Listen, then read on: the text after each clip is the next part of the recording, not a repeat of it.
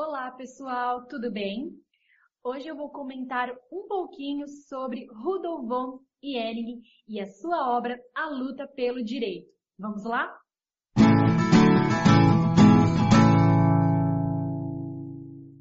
Primeiramente, quem foi Rudolf von Ehring? Ele foi um jurista e romancista alemão. E para quem não sabe, ele foi o fundador do método teleológico e suas obras elas influenciaram várias outras ao redor do mundo. Agora vamos ao que nos interessa, o livro A Luta pelo Direito. Bem, o livro nasceu após um discurso de Ehring na Sociedade Jurídica de Viena, onde ele defendia que somente através da luta pelo direito alcançaremos a paz. Após este evento, ele resolveu editar e publicar o texto e produziu o livro. A obra em si é objetiva, clara e destina-se não somente ao operador do direito, mas como também para toda a sociedade. Ao ingressar a minha leitura pelo livro, eu me encantei muito com todos os ensinamentos e com certeza eu vou levar eles para minha carreira jurídica. Agora te convido a entrar mais a fundo na luta pelo direito. À medida que vamos lendo o livro, percebemos o quão atual ele é e que podemos usá-lo em nosso dia a dia, seja lutando por pequenas ou grandes causas. O que importa é lutarmos pelo direito que possuímos. Infelizmente, existem aqueles que não se importam em ver seus direitos serem violados, e estes são criticados por Ehring, quando este os compara a uma minhoca. Ele diz que quando um homem se torna uma minhoca, ele não pode reclamar de ser pisoteado. Ou seja, aqueles que deixam que seus direitos sejam lançados sob os pés de outros, não pode ao menos reclamar daqueles que o pisam. O autor, ele considera que a lei é uma batalha e que todas elas foram estabelecidas por meio da luta. Acontece que a maioria dos homens, eles veem as leis apenas como condição de paz e de ordem. A partir disso, Ehring faz uma outra crítica, porque a nossa lei ela é muito fácil notar, está muito mais atarefada com a balança do que com a espada da justiça. Isto é, estamos inseridos em um direito que sabemos que possuímos, o qual não aplicamos. Parece que as leis estão lá de enfeite. No livro, o autor compara o nascimento da lei com o nascimento do homem. Ambos são cedidos através de dores violentas no parto. Por que tal comparação? Porque assim como uma mãe, ela batalha, luta e sangra para ter o seu filho, assim surge também a lei, através de muitas dificuldades.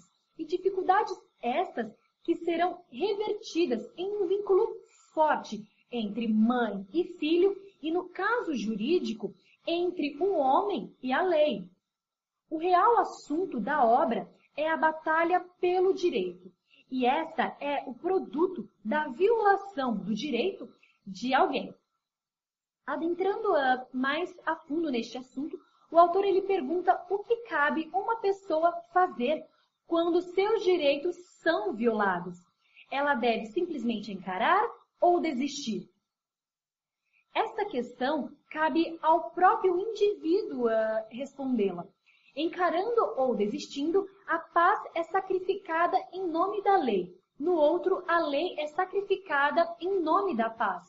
Vale ressaltarmos que o autor acredita que vale muito mais o sentimento de justiça do que o valor, porque o que está em jogo é o caráter e a conduta do indivíduo. O processo nessa situação, ele extrapola interesses financeiros e torna-se uma questão de honra e de caráter. No mesmo capítulo em que é feita esta reflexão, o autor ele entra em um outro ponto muito importante. E se, por exemplo, a pessoa negar os seus direitos em troca da paz? qual seria o julgamento necessário a ela. Ele responde que isto depende apenas de uma questão de temperamento uh, individual.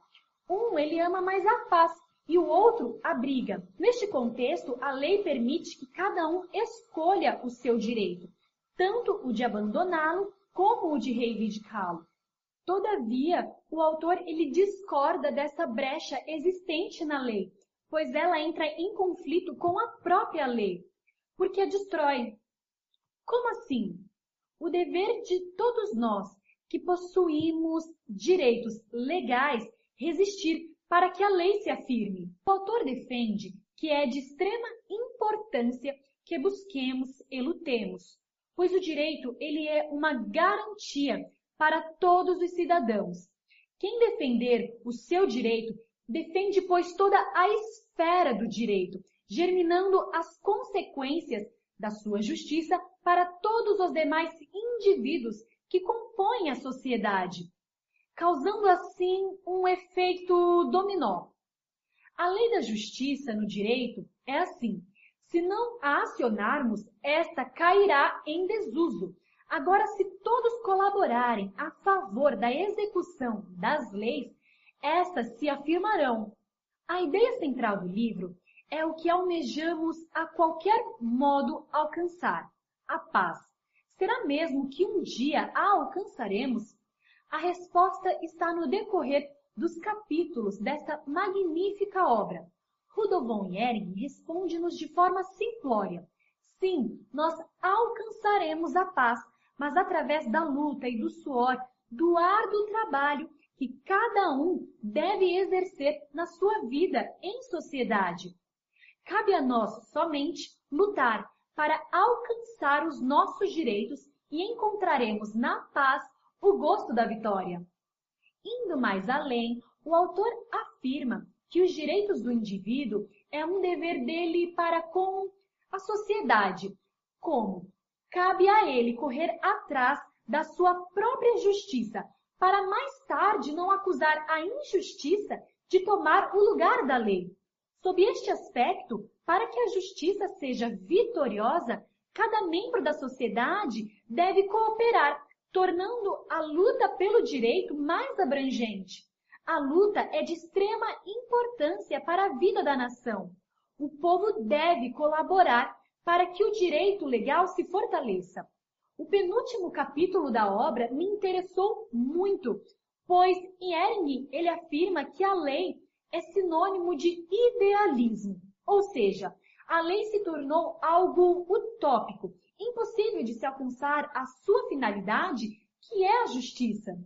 Neste contexto, vemos a que ponto chegamos. Estamos negando os nossos direitos, acreditando que estes não são possíveis a nós. A luta por os nossos direitos, ela deve ser incessante. Assim consolidamos o nosso caráter e moral, que nos torna homens e mulheres civilizados. A civilidade do homem está na luta por tudo aquilo que este almeja.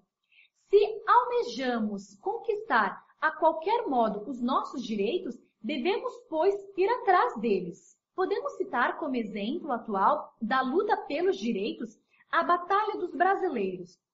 Estamos passando por um abalo na política do país devido às corrupções dentro do governo.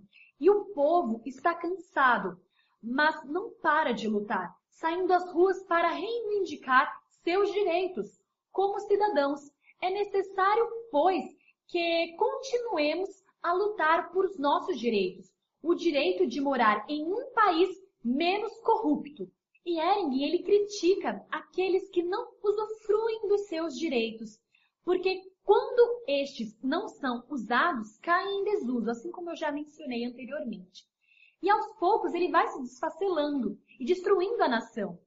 Para o cidadão alcançar a paz, ele deve, sobretudo, usar os seus direitos e cobrar do Estado, seja de quem for necessário cobrar aquilo que lhe pertence.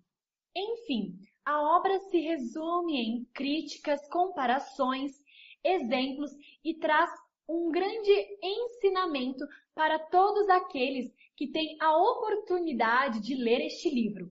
A sociedade aprende a lição mais importante do mundo ao lê-lo, que a luta leva ao direito de possuir a paz. A obra se encerra em uma das frases mais belas que eu já li em todos os seis capítulos.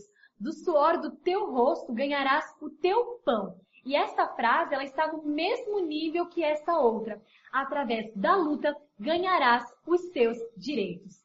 Pessoal, por hoje é só. Muito obrigada e até a semana que vem. Tchau, tchau.